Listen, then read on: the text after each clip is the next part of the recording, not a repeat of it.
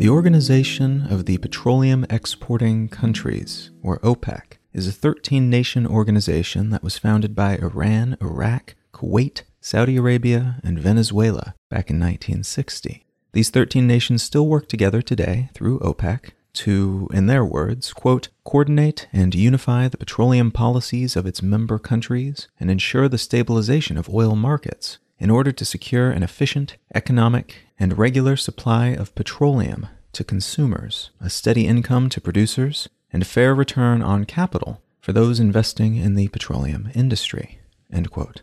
All of which sounds pretty good, but what this means in practice is that because these 13 nations between them account for around 44% of the world's global oil production and around 80% of the world's proven oil reserves, they have a great deal of influence over oil pricing, oil production numbers, strategic issues like who gets how much oil and when, to some degree anyway, and economic issues tied to oil, which, if we allow for a step or two between connected industries, touches on just about everything in the modern economy.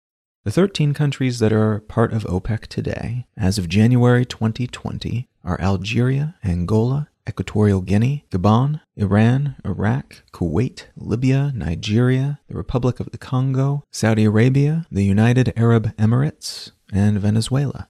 Saudi Arabia is the first among equals leader of this group, while Ecuador, Indonesia, and Qatar were previously members but have since left the organization. Before OPEC was founded, the main managerial body for worldwide petroleum production and distribution was a collection of seven transnational petroleum companies, often referred to as the Seven Sisters, the Consortium for Iran, and or the supermajors, depending on the time period in question. But at all stages, it was a cartel that dominated the petroleum industry, mostly from the mid 1940s until the 1970s. When the oil crisis of 1973 hit, the Seven Sisters corporations controlled about 85% of the then known global oil reserves. But anger from these nations had been brewing for decades, and the eventual founding nations of OPEC had been increasing their levels of diplomacy with each other ever since the end of World War II in an effort to counterbalance the influence that these companies, most of which were based in Europe or the United States, had within their borders due to the deals that they had struck to manage local oil resources for these oil having governments, sharing the resultant income, but seldom opening up their books, which gave them a lot of power over how much money went where. And they were essentially, in practice, paying the local leadership to extract their oil wealth and then to divvy out the profits as they saw fit the Seven Sisters companies made a unilateral decision to cut prices on oil produced in Middle Eastern countries, and that catalyzed some conversations between the leadership of those countries about how they might increase the income that they make from their oil and their control over the industry.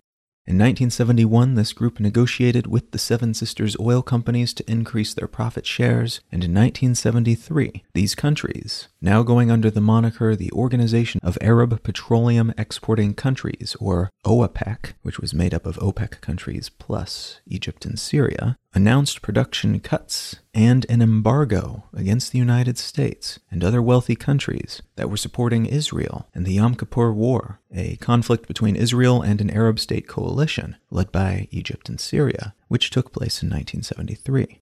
This war was sort of a follow up to a previous war, often called the Six Day War, which took place six years earlier, as this second war was over land that was occupied by Israel during that earlier conflict. The 1973 embargo was devastating to the United States and the United Kingdom in particular, due in part to other variables, like a dispute with coal miners in the United Kingdom and declining oil production in the United States. An emergency three day work week was implemented in the UK. A bunch of European nations banned driving on Sundays, and although the embargo ended the following year, a global economic recession was sparked ending the post World War II economic boom and leading to the creation of the International Energy Agency, national emergency stockpiles of oil and other fundamental resources, and the introduction of regulations that led to more energy efficient cars, lower speed limits on highways, and better insulation in new buildings. This was also the moment where OPEC demonstrated its power and its willingness to use it. It had a stranglehold on a near essential energy resource, and this flexing of its economic muscles did not go unnoticed, leading to changes in diplomatic and economic postures around the world from that day forward. What I'd like to talk about today is a recent stirring of the pot in the oil focused economic world and what this new conflict might mean for those directly involved and those of us who will have to deal with the great many and potentially quite significant secondary consequences.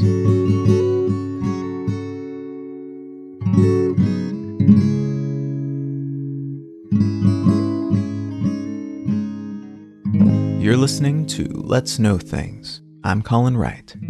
The article I'd like to start with today comes from Reuters, and it's entitled Oil Sell Off Resumes set for steepest weekly fall since 2008.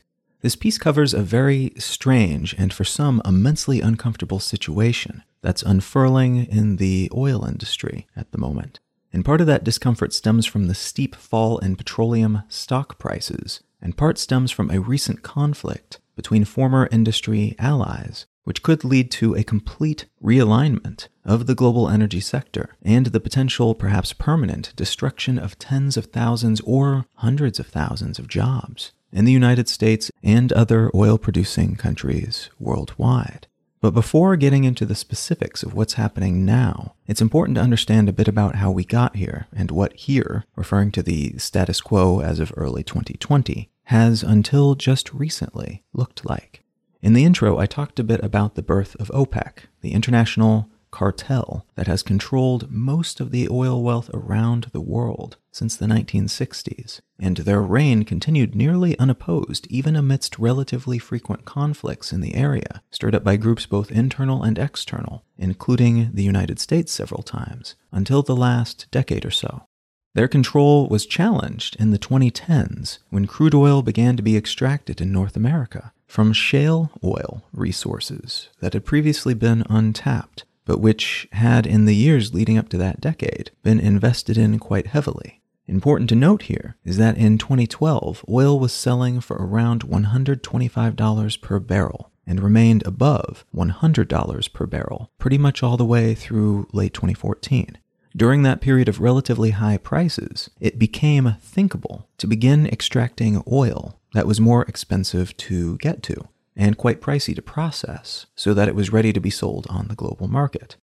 Shale oil is a colloquial term used for the oil extracted from oil shale, which is a type of rock that contains the same hydrocarbons as liquid oil. They just have to be extracted, often by burning these rocks, which separates the burnt materials into liquid shale oil and a separate combustible oil shale gas, which is different from the natural gas produced by other sources, but it can be subbed in for natural gas for some use cases. Now, the downsides of shale oil are that it's more expensive to extract and refine, which raises the cost of doing business if you want to sell it on the open market. And it's also more polluting to do all the processing. It takes a lot of burning to extract it from the rock, and everything from the mining methods utilized to the waste materials produced are substantially higher impact than is the case with conventional oil extraction, where it's still not super easy to get at oil anywhere, even in places like Russia and Saudi Arabia, where the stuff is pretty close to the surface and relatively accessible. But compared to shale oil, traditional oil reserves are very, very easy to access and very, very cheap to process. So the United States, primarily in North Dakota, West Texas, and Oklahoma, but also several other states to lesser degrees, began extracting shale oil, a process often called fracking, as shorthand for hydraulic fracturing, which means essentially using highly pressurized liquid to create cracks deep underground, which then makes hydrocarbon bearing minerals, liquids, and gases more accessible. And Canada began to do the same around the same time, primarily in Alberta. This led to a boom in the world of shale oil, which was supported and sustained by the high oil prices at that time.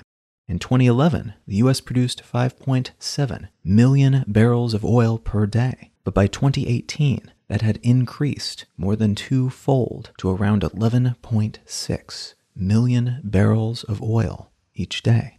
Those numbers made the United States the world's largest producer of crude oil, and the U.S. oil industry's approach to slowly upping their production year by year allowed them to avoid flooding the market in a way that would drop prices. They were able to keep growing, keep exploring and expanding because their production kept going up, but little by little so the prices stayed high. A combination of factors led to an oil bust following that oil boom. One factor causing the bust was the eventual lowering of prices due to increased capacity, which was slow to catch up with volume, but did finally do so in 2016. Another major influence on pricing at this moment was a decline in Chinese economic growth, which lessened overall demand for oil on the global market. One final factor was OPEC, which continued to pump oil and put it on the market, even though typically it would cut production as prices fell to help raise them back up again, reducing supply to increase demand and thus the price per barrel. They did not do that this time around, and it's thought that their goal was to strangle the North American shale oil industry in its infancy, a facet of the oil industry, remember, that had already stolen the number one spot when it came to crude oil. So, from their perspective, you could see how they might not be too keen to collaborate on pricing with a market nemesis that was quickly diminishing their industry power and thus their economic and diplomatic influence as well. The United States industry in particular suffered during this period, but the oil producers kept on drilling and continued innovating, lowering the costs associated with their fracking and shale oil processing sometimes operating at a loss but making good use of available financial tools to stay afloat. Dozens of U.S. oil companies filed for bankruptcy during this period, though, and 55,000 workers were laid off. Global oil prices were down to $26.55 per barrel in January of 2016, compared to, remember, $100 to $125 per barrel back when the U.S. shale industry got started. But those companies that survived were able to ride an upward price surge after that low, using renewed investor interest and some generous government allowances to buy up their dead and dying competitors, rebuilding the hurt but not gone American shale oil industry, and finding themselves in a pretty good spot to fulfill some of China's resurgent oil appetite, reclaiming their top position as number one crude oil exporting nation in the world. This new, more stable dynamic that emerged with traditional oil producers dominated by OPEC countries on one side and shale oil producers dominated by the United States on the other, resulted in lower than previous average prices per barrel as a default. There was more oil in the world, and as a result, the old dynamic and rules no longer applied, including those older, higher prices. Realizing this, OPEC made their first effort in a long while to reduce their own output in order to, they hoped, nudge those default prices upward. But to do so, they needed more producers than they had in their organization to also commit to cutting their production. In December of 2017, OPEC and Russia, along with nearly a dozen other countries, agreed to work together as a looser sort of cartel to adjust prices to get the market back to where they all wanted to see it, with higher prices and with less power in the hands of the shale oil purveyors. The group, which consisted of 24 countries in total, came to be known as OPEC Plus, and they dropped their production to nudge prices upward, which worked decently well leading into the beginning of 2020. This brings us to the until just very recently status quo.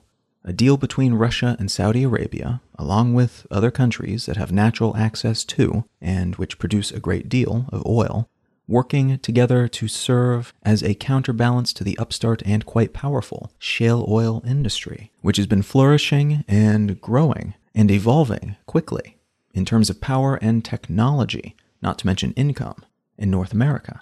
And rapid growth in China and the many places China has been investing around the world, in part through its Belt and Road Initiative, has absorbed essentially as much oil as these entities have wanted to export. And that's alongside the usual usage in other growing industrialized and industrializing countries.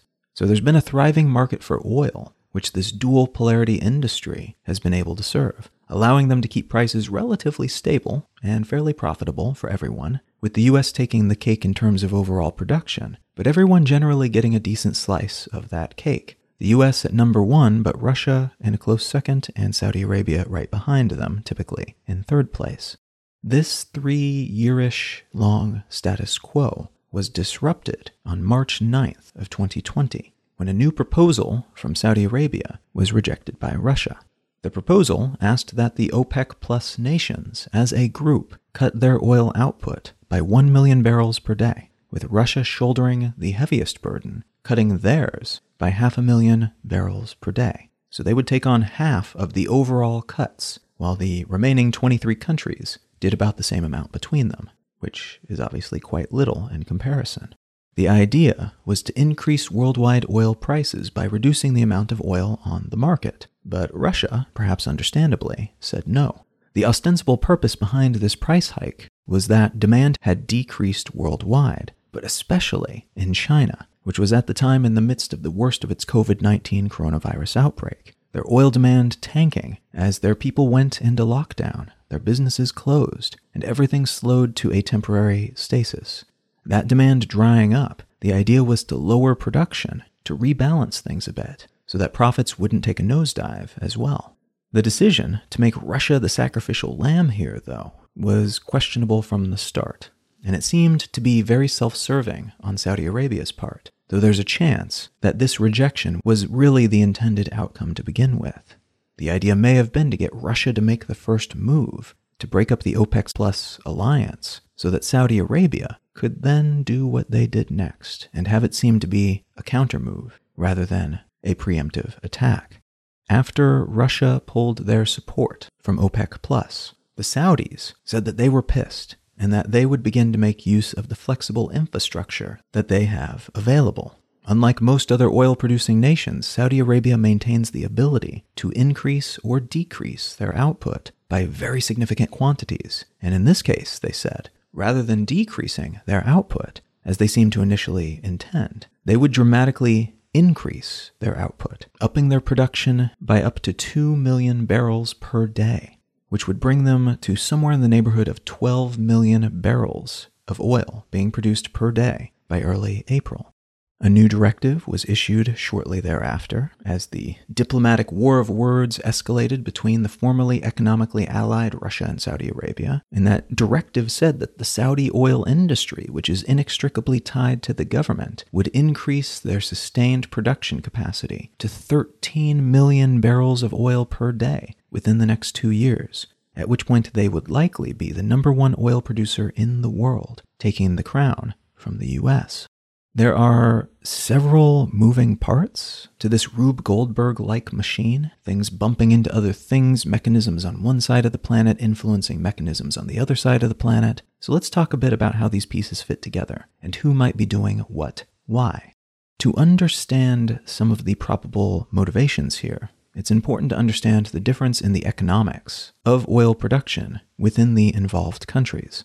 According to the Aramco IPO prospectus from 2019, Saudi Aramco being the unofficial name of the Saudi Arabian Oil Company, which is the now publicly traded company owned by the Saudi government, which manages and exports the company's oil wealth, an entity that is also the most profitable company in the world, by the way. According to their initial public offering documentation, it costs them about $8.98 per barrel to produce, transport, and otherwise get oil from the ground to the consumer, all told. And it's actually thought that it might be somewhat cheaper now due to investments that they've made in some of their oil fields since the prospectus was released. In comparison, Russian oil reportedly costs around $19.21 to produce per barrel, and US shale oil costs a whopping $23.35 per barrel. The US does have some non shale traditional wells as well, but even those cost about $20.99 per barrel to utilize, and they are fewer and less productive than the shale oil wells. So Saudi Arabia has far lower operating costs per unit in this industry, meaning if prices drop precipitously, they're still in good shape. They will actually likely make a profit on oil even if prices drop to $10 a barrel, something that would force Russia and the United States and essentially every other oil producing nation and business in the world to operate at a significant loss, costing them money to do business rather than making them money. Now, US companies and the Russian government, alongside many of the other countries that produce oil, those in the former OPEC plus cartel and otherwise, have a lot of financial instruments that they can use to survive such deficits on their balance sheets for a while. The US industry back in its early shale years had to do exactly that as the Saudis tried to put them out of business. These companies were able to make future proofing deals, benefit from loans and other debts, and generally struggle through as they made investments that allowed them to slowly but surely lower their costs, diminishing the effect of low oil prices to the point that the Saudis eventually gave up. Their entire government is more or less funded by oil wealth, so even if they're technically making money on even cheap oil, they have less coming in when those prices are low, and there's only so long that even they can tolerate having that massively diminished budget. Now, it's thought that part of why Russia didn't want to play ball with the Saudis' proposal to drop oil production, raising prices, is that the Russian government wanted to hurt U.S. oil companies in retaliation for sanctions placed on the Russian government owned energy company Rosneft by the U.S. government. Russian President Vladimir Putin reportedly wanted to tank U.S. shale oil in retaliation for the damage caused to Rosneft and to, longer term, potentially kill off some of their oil industry rivals in the same stroke. Raising prices would help them earn more money in the short term, but it would also allow U.S. shale oil companies to continue to profit and continue to invest in their infrastructure and global influence. They were all benefiting, but the US was benefiting most in some ways, including in terms of expanding upon its oil export relationships and accompanying global infrastructure. That said, it is suspected that if smaller US oil companies begin to go out of business, the larger ones will just scoop up those assets and become more powerful, just like they did back in the day. So this would not do much to stifle the outward flow of oil, at least in the long term. Another theory, then, says that Russia walked away from OPEC Plus because they actually have ambitions to take more of the global market, especially those that are currently weakened by a deflated coronavirus diminished demand, but which will likely experience a post pandemic boom in the coming months and years. Russia wouldn't be able to make such deals if their production was limited by the OPEC Plus arrangement. Thus, it is suspected that they're actually ramping up production in a big way, hoping to snag more European and Chinese market share from both the Saudis and the US in the coming years. Saudi Arabia's move seems to be aiming for much of the same, but with a much more aggressive undertone. They want to scoop up that market share when the demand returns, but in the meantime, they hope to kill off most or all of their rivals, or at the very least to put them all in a severely weakened state. Saudi Arabia has far lower operational costs and per unit costs, after all, and they have over $500 billion in net foreign assets, which allows them to shield their public finances if and when revenues from oil sales drop, something other entities have as well, but not at the same level. The Saudis are perhaps uniquely able to make this kind of attack on their rivals, then, which could, in turn, put them in a stellar position to compete for renewed oil demand from China and elsewhere post COVID 19 pandemic. The long term consequences of all of this are difficult to gauge, of course. There are, again, a lot of moving parts here, and a lot could happen in the meantime over the course of the next few months and years. If that expected post pandemic oil demand fails to materialize, for instance, the Saudis could find themselves with absolutely immense stockpiles of oil that they cannot sell fast enough, leaving them with production and storage related investments that never pay off. A lot of oil, sure, but oil prices still underwater, and their economy, which is heavily reliant on profits from those intended sales, in a very shaky, unstable state. It could also be that oil demand returns. This is actually what's predicted to happen by most experts at this point, and that in a few years we move toward peak oil demand, which is projected to spike around 2022 before dropping and reaching some kind of relatively stable state leading into 2025, stable until it is eventually replaced or mostly replaced by other types of energy leading up to 2050. As I record this in mid March of 2020, oil prices have tanked. Oil company stock prices have also tanked. And there are panicky articles being written for financial news outlets with headlines like Death Watch begins for the subprime of shale oil drilling. Historic slide in oil could cost energy industry thousands of jobs. And the very real prospect of $5 oil. That latter piece presenting a potential, wildly pessimistic projection from Citigroup that oil could just keep plummeting, leaving oil prices at around $5 per barrel, causing the industry to collapse upon itself the survivors reemerging right as demand shifts to other, far more empowered and clean energy sources. Now, part of the panic being felt at this moment by people in this industry is related to the double whammy of simultaneous demand and supply shocks.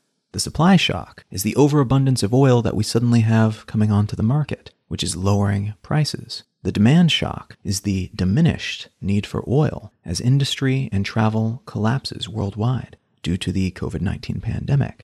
One or the other type of shock can sometimes be a boon for the industry. And there are well honed strategies for both surviving and thriving under them. To have both at the same time, though, is nearly unprecedented, at least at this level, and the consequent scramble by everyone involved is testament to just how untread this territory is. There are concerns, at some high levels too, that we could actually, worldwide, run out of space in which to store excess oil that we produce. Most countries have some kind of reserve system in place for spare oil. In the US, we have what's called the Strategic Petroleum Reserve, which has traditionally given the country the ability to weather supply shocks and to be more energy independent, especially when faced with threats by OPEC and similar entities. There's a chance that the world's oil infrastructure could generate nearly 13 million barrels per day of surplus of oil that is not being bought or used in the second quarter of 2020, which would mean a cumulative surplus of over 2 billion barrels by the end of the year. Bank of America Global Research estimates that there is a global spare inventory capacity of only 900 million barrels, while Goldman Sachs says that they estimate that it's closer to 1 billion barrels of unused oil storage worldwide at the moment half of what we would need if that other projection ends up being the case. While it's possible that more storage could be built, that still takes time. And operating at this capacity, it's possible that by the end of 2020, we could see strategic reserves, excess emergency storage, and every spare tanker ship we can find filled to the brim with oil that no one needs and that has very little value on the open market. This is happening at a time, too, in which financial institutions, including the world's biggest, are pulling investments from fossil fuel oriented companies and refocusing instead on clean energy producers, or at the bare minimum, those that are more neutral toward fossil fuels. There's a chance then, not anywhere near a certainty, but a chance, that we could produce and produce and produce as part of this oil war, all the petroleum companies trying to vie for market share and put their rivals out of business only to emerge on the other side where demand and prices are expected to return. All of these companies that survive to profitability, with that demand never manifesting. Everyone having moved on or being well on their way to moving on to other energy sources. We could flood our global spare storage spaces with oil and then never use that oil. One more important component of this situation is what's happening to the smaller OPEC and former OPEC plus countries that are not big enough to compete with the US, Russia, and Saudi Arabia, but which are still part of this struggle and which are mostly suffering and likely to keep suffering as their oil profits dry up. Nigeria, for instance, has seen its oil profits fall off a cliff in the past few weeks, and they recently passed a $37 billion national budget that requires a minimum oil price of $57 per barrel if they want to be able to afford it. As of the moment I'm recording this, the average crude oil price per barrel is $22.63, less than half of what Nigeria needs to pay for the budget that they've already passed. And they're not alone in facing a vast disparity between spending plans and the resources that they have available to pay for those plans. expected income drying up due to international politicking and global resource maneuvering that's beyond their control, and arguably for which they have very little or no responsibility. Although this price drop is often great in the short term for those of us on the ground, due to price savings at the pump, and potentially associated drops in prices for things like shipping and travel, provided those companies pass their savings along to consumers. The drop will still be devastating to certain economies, and thus for many people who rely on public services and public infrastructure, which is just about everyone, but the effects will be more potent in areas where a higher percentage of the government budget is reliant on petroleum income. It may be that in the near future we see Saudi Arabia doing the math and realizing that this move that they're making might not turn out as planned. They could go to the negotiating table and pull back, getting their opponents to give them some of what they want in terms of market share and or other economic or political benefits in exchange for them tugging on the reins a bit and lessening the monetary harm that they're causing to huge swaths of the global energy sector and thus global financial sectors and other governmental interests as well harm that would likely continue for years, lacking such a tug. It may also be that the Saudis revel in this newfound power and stay the course, killing off their opposition, even if it means they lord over a far smaller petroleum based industry when all is said and done. One or more of these players could come up with innovations that allow them to compete or at least sustain themselves through the worst of this price drop. There could also be asymmetric moves, a war or similar conflict launched to force the Saudis' hand, or which serves the same purpose through alternative means. Diplomatic channels, support provided to the Saudis in their ongoing conflict with Iran in exchange for diminished oil output, maybe something along those lines. At the moment, though, most petroleum prognosticators are predicting that a whole lot of jobs will disappear. A lot of company valuations will continue to freefall, and oil prices will continue to stay low, perhaps decreasing even further for several months before we hit rock bottom and try to figure out where the endpoint of all this is. Though most bets seem to be on sometime in 2022 or 2023 at the moment. How this will influence and be influenced by COVID 19 is also up in the air, though again, it's thought that one potential bright point on the horizon for those involved might be a resurgence in industry and investment as countries come out of the worst of the pandemic and start to rebuild, reinvesting in their economies to get things back up and running, and thus potentially burning a whole lot more oil than usual, which would be great for the petroleum industry, but substantially less good for the environment and the various efforts that are trying to reduce the quantity of emissions that we put into the air.